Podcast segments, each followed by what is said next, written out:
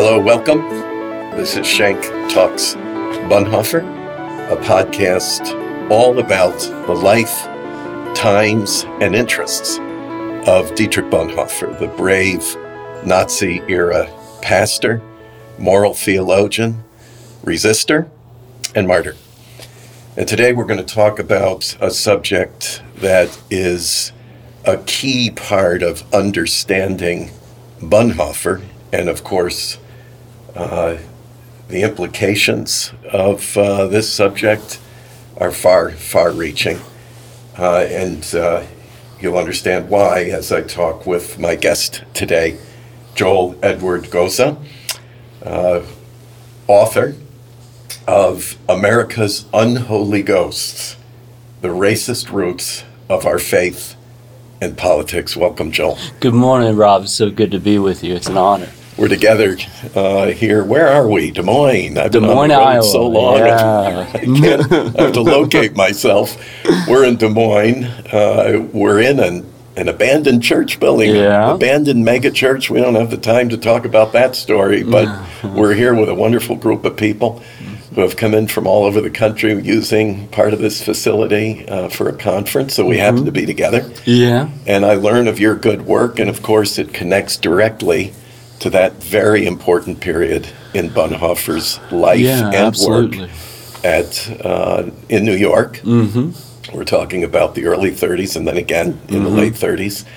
Uh, but Mm-hmm. particularly in his encounter with the African American community, Right. uh, with the black church at Right. Abyssinian Baptist Church in Harlem, Mm-hmm. uh, when uh, a fellow seminarian took him uh, for his first experiences Right, with yeah. black worship and preaching under Adam Clayton Powell, Yeah. uh, the pastor in that period of time.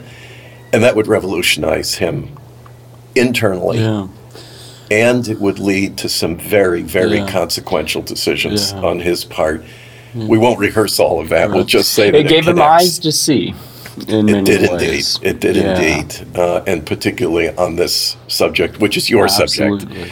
But before we actually get into your book, Sure. uh, America's Unholy Ghosts, and uh, the, the, the content, uh, Mm-hmm. important content of it. Uh, we like our, our folks to get to know you a little bit Sure, too. You're not just an author, Right, right. Uh, you have a lot more to your story. Tell us just a little bit yeah. about yourself. Well, I was uh, raised in Houston, Texas, and I was raised uh, in a self-described fundamentalist context. And in many ways, I think I think some people, some of your audience will understand what I mean by this, in that I received the best that fundamentalism had to offer. And so, you know, my my uh, father was a Southern Baptist chairman of the Deacon guy, uh, and one of the most remarkable humans I've ever ever met. We ended up losing my father in 2014, uh, Oh, but I write sorry about him to hear signif- that. a, a little bit in the book and just the the guidance that he that he provided in my life. Uh, but more than the guidance, just the example that he set. Um, and one of the things that you know I certainly try to learn from my father. Uh, I don't know if I did as well as he did. Is trying to live with integrity with what you do know uh, which became important in my story, uh, in that my story was I grew up, you know, Southern Baptist, ended up attending Wheaton College, uh, and one of the things that I had to wrestle with while I was at Wheaton was, you know, what did I believe because I was a Texan? this is my first time out of Texas, and what did I believe because I was a Christian? Because one of the things that I discovered. Right. And and what ended up happening in the context that I was in, I felt, is that so often we placed our conservative culture and our Christianity in the same blender and called it Christianity. And so, you know, it you know, Wheaton really challenged me to grow and to think and from there I went to uh, Duke Divinity School and what became clear at, at Duke, it, come, it became this crisis moment in my life. One, real, I realized I had loved the Southern Baptist Church. I'd always envisioned myself going into Southern Baptist ministry, suburban Southern Baptist ministry, and yet I, I realized I wasn't a fundamentalist, um, and that there would be a very limited, perhaps no way to be able to be a pastor within that context that, that I could see. And then simultaneous to that, I was also an undiagnosed diabetic. Um, and so it brought this really difficult period of my life, and I ended up dropping out of seminary. Um, and during that time, what ends up happening is I move into Houston's larger Fifth Ward area. And for those who are not familiar uh, with Houston, Fifth Ward in, in the larger area is home to really dire immigrant poverty and African American poverty. Um, George Foreman's neighborhood is there. Barbara Jordan. Uh, for those of my generation, the Geto Boys uh, was a rap rap group that came out of our community. And once and what took you there? Why, why you know, did I you a land there? yeah, I had a friend that taught in the community, and so I was trying to re-navigate my life. You know, I'm in, I'm in my early 20s. I wanted to go into church ministry. That door had closed. I was in the professional world, uh, but I was really still searching for meaning.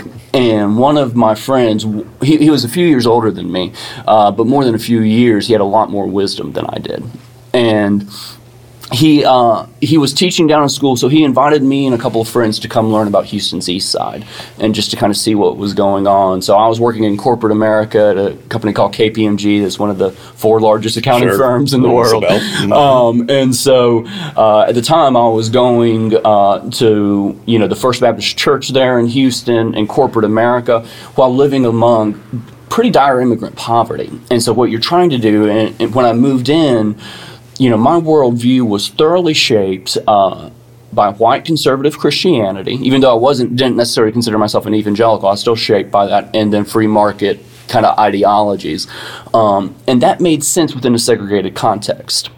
Uh, but once I moved into the inner city community, that could no longer explain what it was that I was witnessing. And you know, as I as I get into, uh, you know, I fear I began fearing what I was witnessing uh, was not simply a system that was not working, but a system that was actually functioning to do the exact work that it was designed to do, and that what I witnessed within the life of these people from my community that were becoming family f- for me was destruction by design.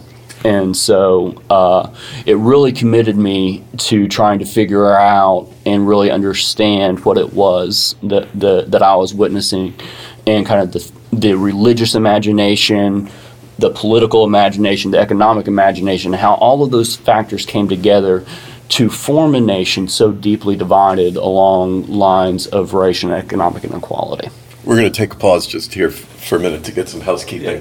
I'm back with Joel Edward Goza, author of America's Unholy Ghosts. We had to take a little break because of uh, the venue here, the location that we're in. We got a little noisy. Now we're in a new Yeah. location, but we're restarting the conversation. And I want to ask you this. You- You're living in the Fifth Ward in Houston, Yes, sir. and your commitment to that community is going to deepen Right. considerably. Absolutely. It's not just uh, you're a neighbor. Yeah. You're now getting bonded to this community. Right. And that includes choice of churches. right. So pick, a, pick it up from there.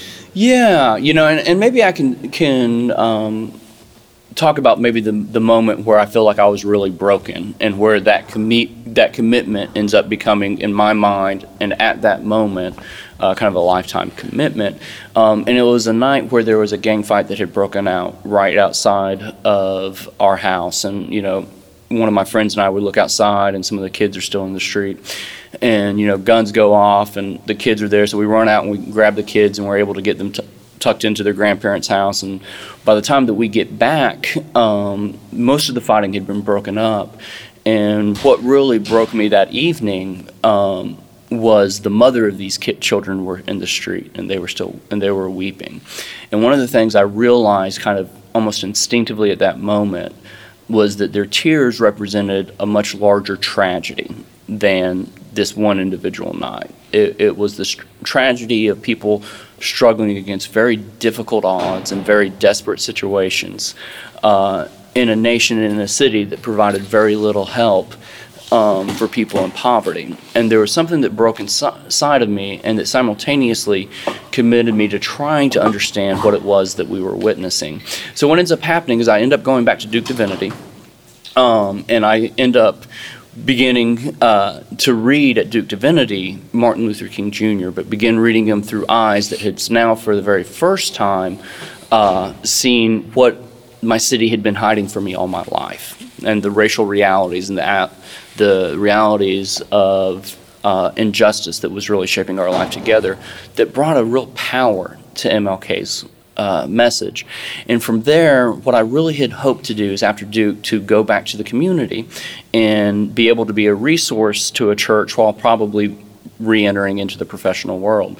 Um, and I ended up getting a uh, internship with an African American church. And the reason, the, the main reason that I had gone to the African American church in many ways was pragmatic because they spoke English, you know. And so in the inner city community, finding a church that spoke English but really understood what was going because on. Because the other congregations would have been Right. Spanish speaking. They were Spanish. were- The other congregations uh, in the uh, in the Hispanic side of the tracks where I was living at the time were all Spanish speaking. I didn't know any Spanish, um, and uh, the church that I ended up doing a summer internship with the, in 2006 uh, spearheaded the urban redevelopment in in the community.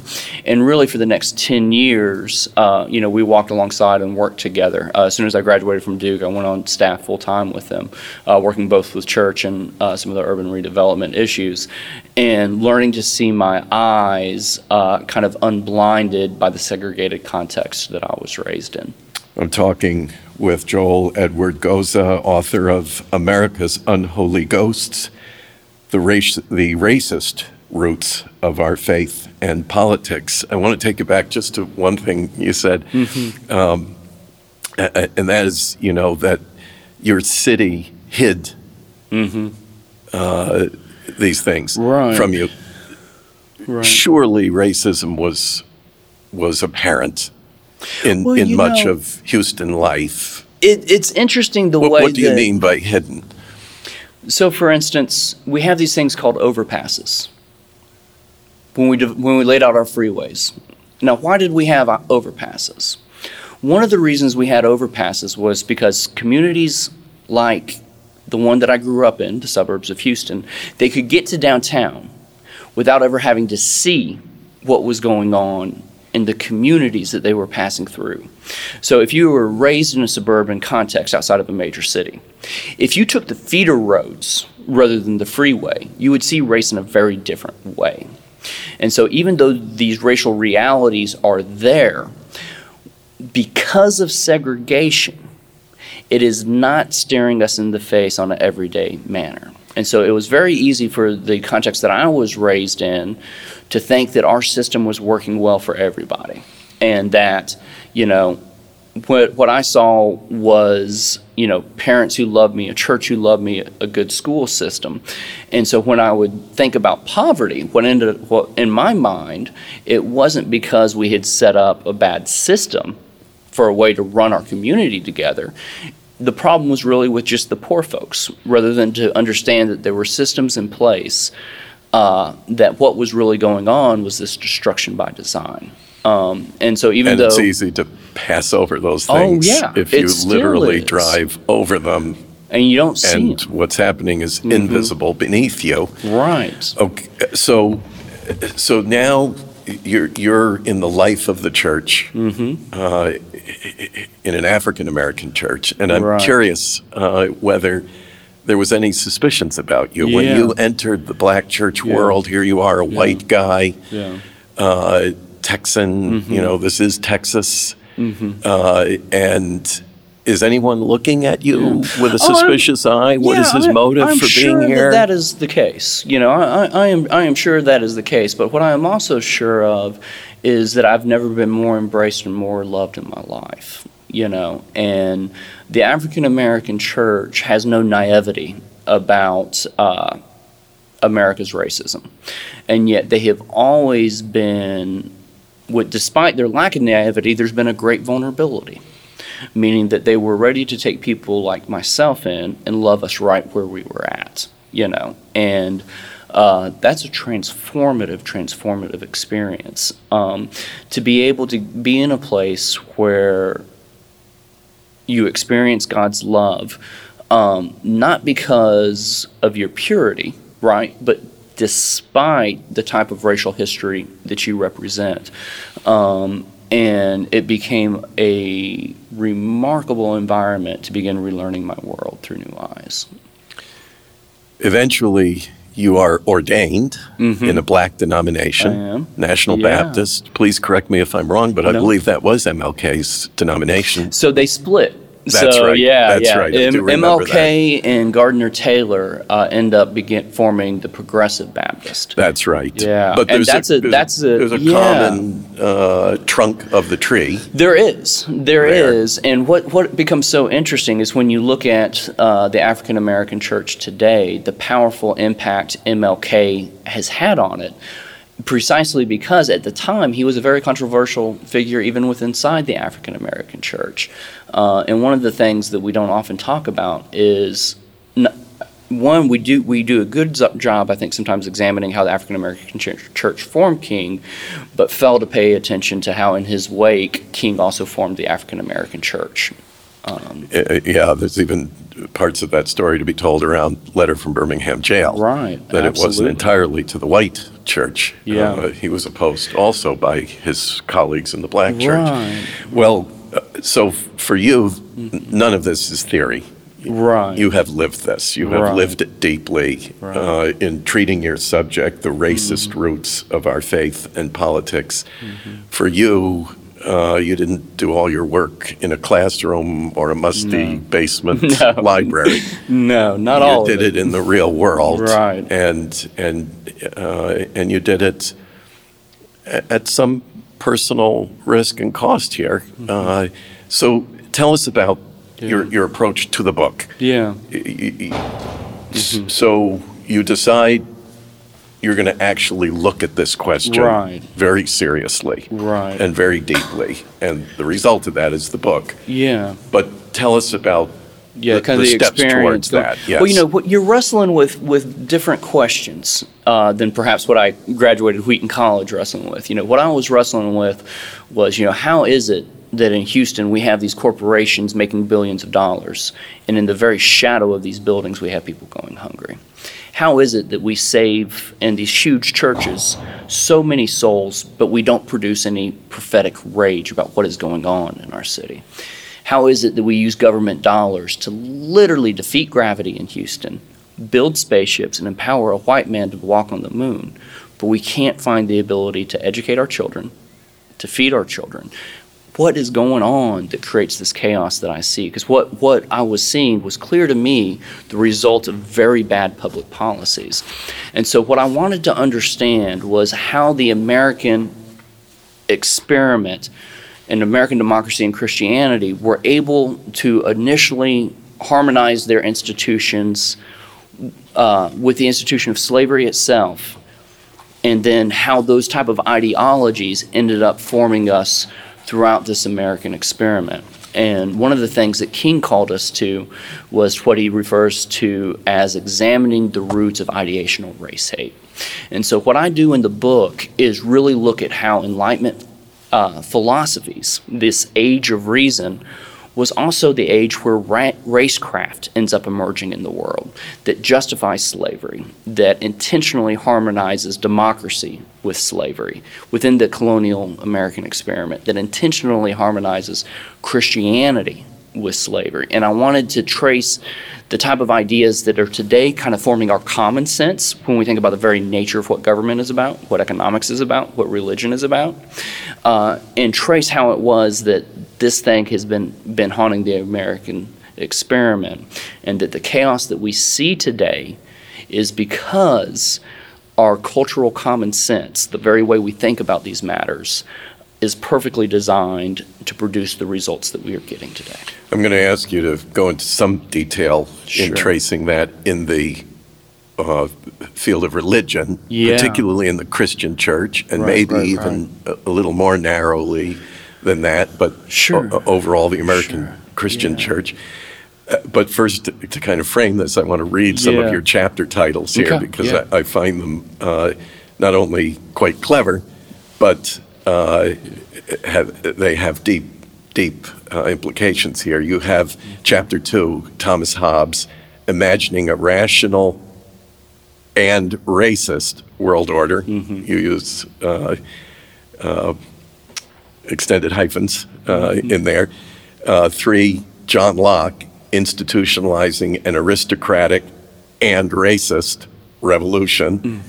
Chapter four, Adam Smith, ingraining uh, hard hearted and racist instincts and ideologies. So I get the point here. Yeah. Uh, so take us through on the religion end, because of course, Sure, absolutely. that's where we spend most of our time yeah, in yeah. talking. Very Bonhoeffer is the church, and yeah. and of course, he saw it in the Right. church, in the context Yeah, of he the church. He took it back to Germany, saw it there in the church. Yeah. Let's talk a little bit about the American church Okay. And this Yeah. ideation. Right, right. Well, maybe uh, you know you just read the chapter titles. Maybe I should say who these folks are for those who don't know who they are. Please do. Uh, Thomas Hobbes is uh, the father of English philosophy. Uh, John Locke is the father of liberalism. Adam Smith is the father of capitalism. And what I write about is how to be able to have a colonial project that was comfortable with slavery, one of the first things that they had to do was to convince Christians that slavery harmonized with their religion. And the way that they did that is changing what Christianity in many ways was all about. And so you have this age of reason, right? And the three lies, I, I trace three lies through these philosophers. Uh, and in the age of reason, what becomes important isn't relationships, it becomes about formulas. And so the first lie that happens is that we can know the God of the broken and the abused without knowing the broken and abused who are made in his image. So, the way that that plays out theologically, when you look at the history of America, one of the things that both conservative Christians and liberal Christians, what they both held in common is that neither of them had to learn from black folks about their religion. And in so many ways, the whole theological argument becomes an argument between white people who don't realize how much they're really agreeing on in the first place. The second lie that becomes very influential is that religion is about soul salvation. And what becomes important in the Enlightenment is to train people to read the Bible in such a way where they know what it is about before they've ever read the passages. So before you know the Bible, you already know that John 3:16 is the most important verse. For God so loved the world that he gave his only begotten son. You know Romans 13 that all whosoever believeth on him, which Right. becomes the operative, I would argue, Yeah. clause, Yeah. only because if you stop at God so loved the world, it has very different. yeah. meaning. Yeah. So, pardon me for interrupting. Yeah, no, no. it- Thank you, thank you for, for, for interrupting. But but the idea that uh, John three sixteen and soul salvation is the height of the Exactly. message. You had to train people about that beforehand, and so they had to know that religion was apolitical. To believe that Christianity was apolitical, and what ends up happening is because John three sixteen is raised so high, because Romans thirteen in obedience to rulers is raised so high, what we end up losing is the prophetic tradition of scripture that says that true religion is this is taking care of the widow and the orphan in their distress while also keeping oneself from being polluted from the world right? Um, th- in a way that had politics and piety and harmony together. Uh, and then the final lie that i trace out is that we get convinced that indifference to injustice is no threat to one's intimacy with god and a lot of that comes from the Stoic influences from Adam Smith's writing uh, that influence the way that we approach things. So maybe to break break that down a little bit, one of the things um, that Smith does is he forms our free market economics that basically believes if you allow the system to do its own work, everybody's going to be taken care of. Uh, to from what Scripture teaches is that you know the fight for justice is always a fight and the prophetic tradition. If you're indifferent to these things, you cannot know God in the right way. You know, and what becomes interesting is that we call God Father, right? But we end up thinking we can know this Father God without intimacy with all of his children and not really deeply appreciating how the less of his children and the less diverse of his children that we know, the less we actually know this Father God. I'm immediately connecting all this, and I hope uh, our, our circle of friends here on the podcast will uh, explore the same. Is Yeah. of course Bonhoeffer's Sanctorum Communio, his 1st dissertation Mm-hmm. Yeah, on the sociology of the church. which challenged all of these um, presuppositions Right. uh, and so forth in the German church, and was revolutionary that way. It was it was uh, a, a complete Right. challenge to all of the underpinnings of Yeah. German Protestantism Right. which is reflects all these elements. Now, so you've identified a big problem here, an enormous problem, and uh, uh, this non-Christian reinterpretation of Christianity, Right. essentially, uh, what you're outlining here. What's the cure? Well, when you look at why the project began, what was its purpose? One of the ways, one of the reasons that we had to design Christianity this very way was because this harmonized with the interest of the people who were driving the colonial project to make a lot of money. So, for me to be, make off money off of slavery, if I'm a rich landowner, what I've got to do is convince other folks that this really harmonizes with their faith. So when you think about how do you start unwriting these things, it's changing who we're learning from. We have to begin learning from different folks. And I desperate I, I part of the reason I write the book is because what I start trying to imagine is what would America look like today? If instead of lecturing King, people like Billy Graham started learning from King? What if an Eric Metaxas instead of just reading Dietrich Bonhoeffer, allows Bonhoeffer to make him vulnerable to the African American tradition. What does America look like if that becomes, if that happens? You know, like one of the things that Bonhoeffer writes significantly about is reconciliation. And yet, when you look at American history, white folks are ready to read Bonhoeffer. Are we ready to read James Cone and really wrestle with it? No. Are we ready to learn from MLK in a really deep manner, manner the radical MLK? Well, absolutely not. Um, and what becomes tragic is that when you look at Western theology and you look at white theologians, perhaps Bonhoeffer is the only really noted theologian who is white who takes the time to deeply learn from the African American tradition. Uh, and when that is the case, it starts helping make sense of the kind of theological crisis that we find ourselves in today.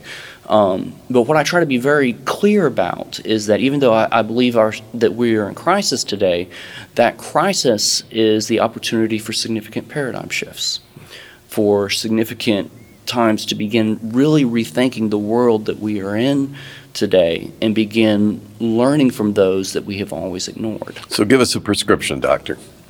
We're we're we're we're sick. The, the white church uh, is not well. It is not well. What's your prescription? Where, where do we begin mm-hmm. a, a pathway to moral, ethical, mm-hmm. sociological, even mm-hmm. theological health? Well, I'll tell you what MLK said. He said, "Join me."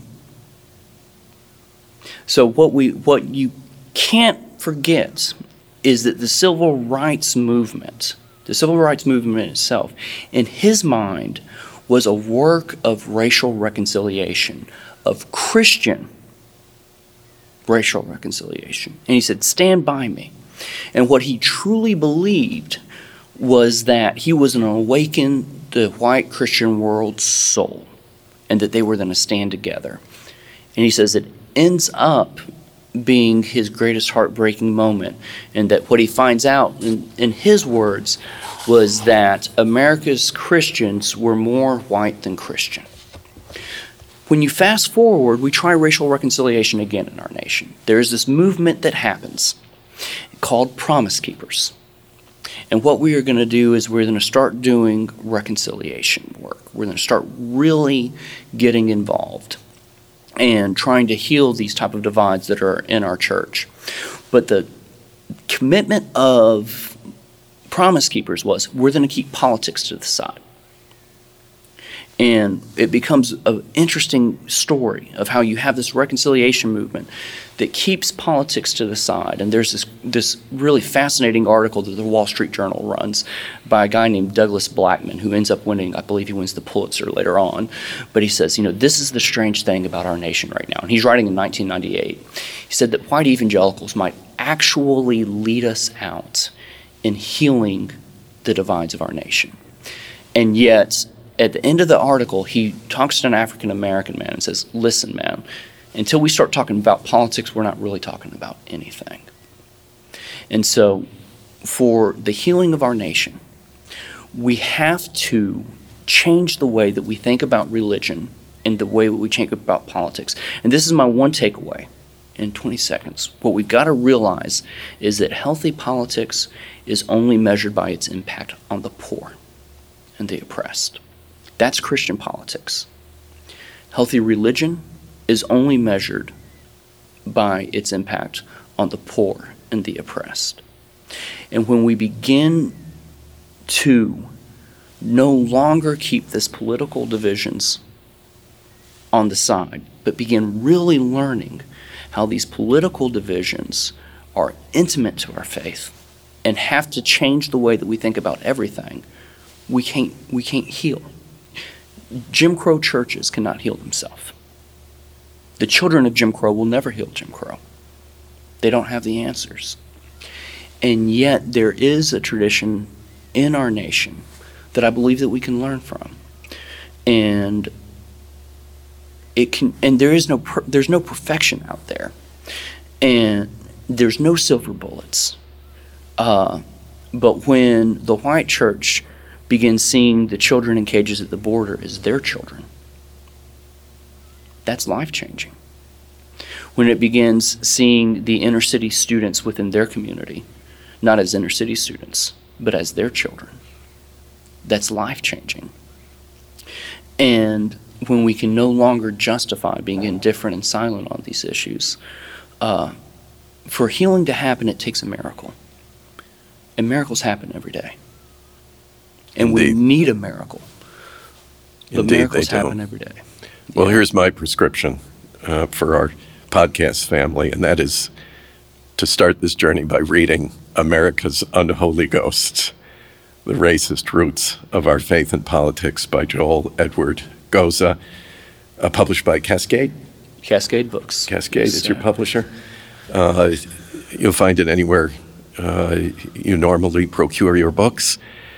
And I'd like to have a longer conversation and maybe have a conversation yeah. again about this. Thank you for bringing well, it to our I attention. Am so honored Your conclusions, I would say, are terribly Bonhoefferian. Yeah, yeah. Uh, they're very reminiscent of his thoughts yeah. after the encounter at Abyssinian yeah. Baptist in Harlem and uh, what drove him from there uh, right to the end of his life. So thank you, Joel Edward Goza. Well, I'm honored and humbled to be with you. Thank you. The book is America's Unholy Ghosts the racist roots of our faith and politics. See you at the next episode.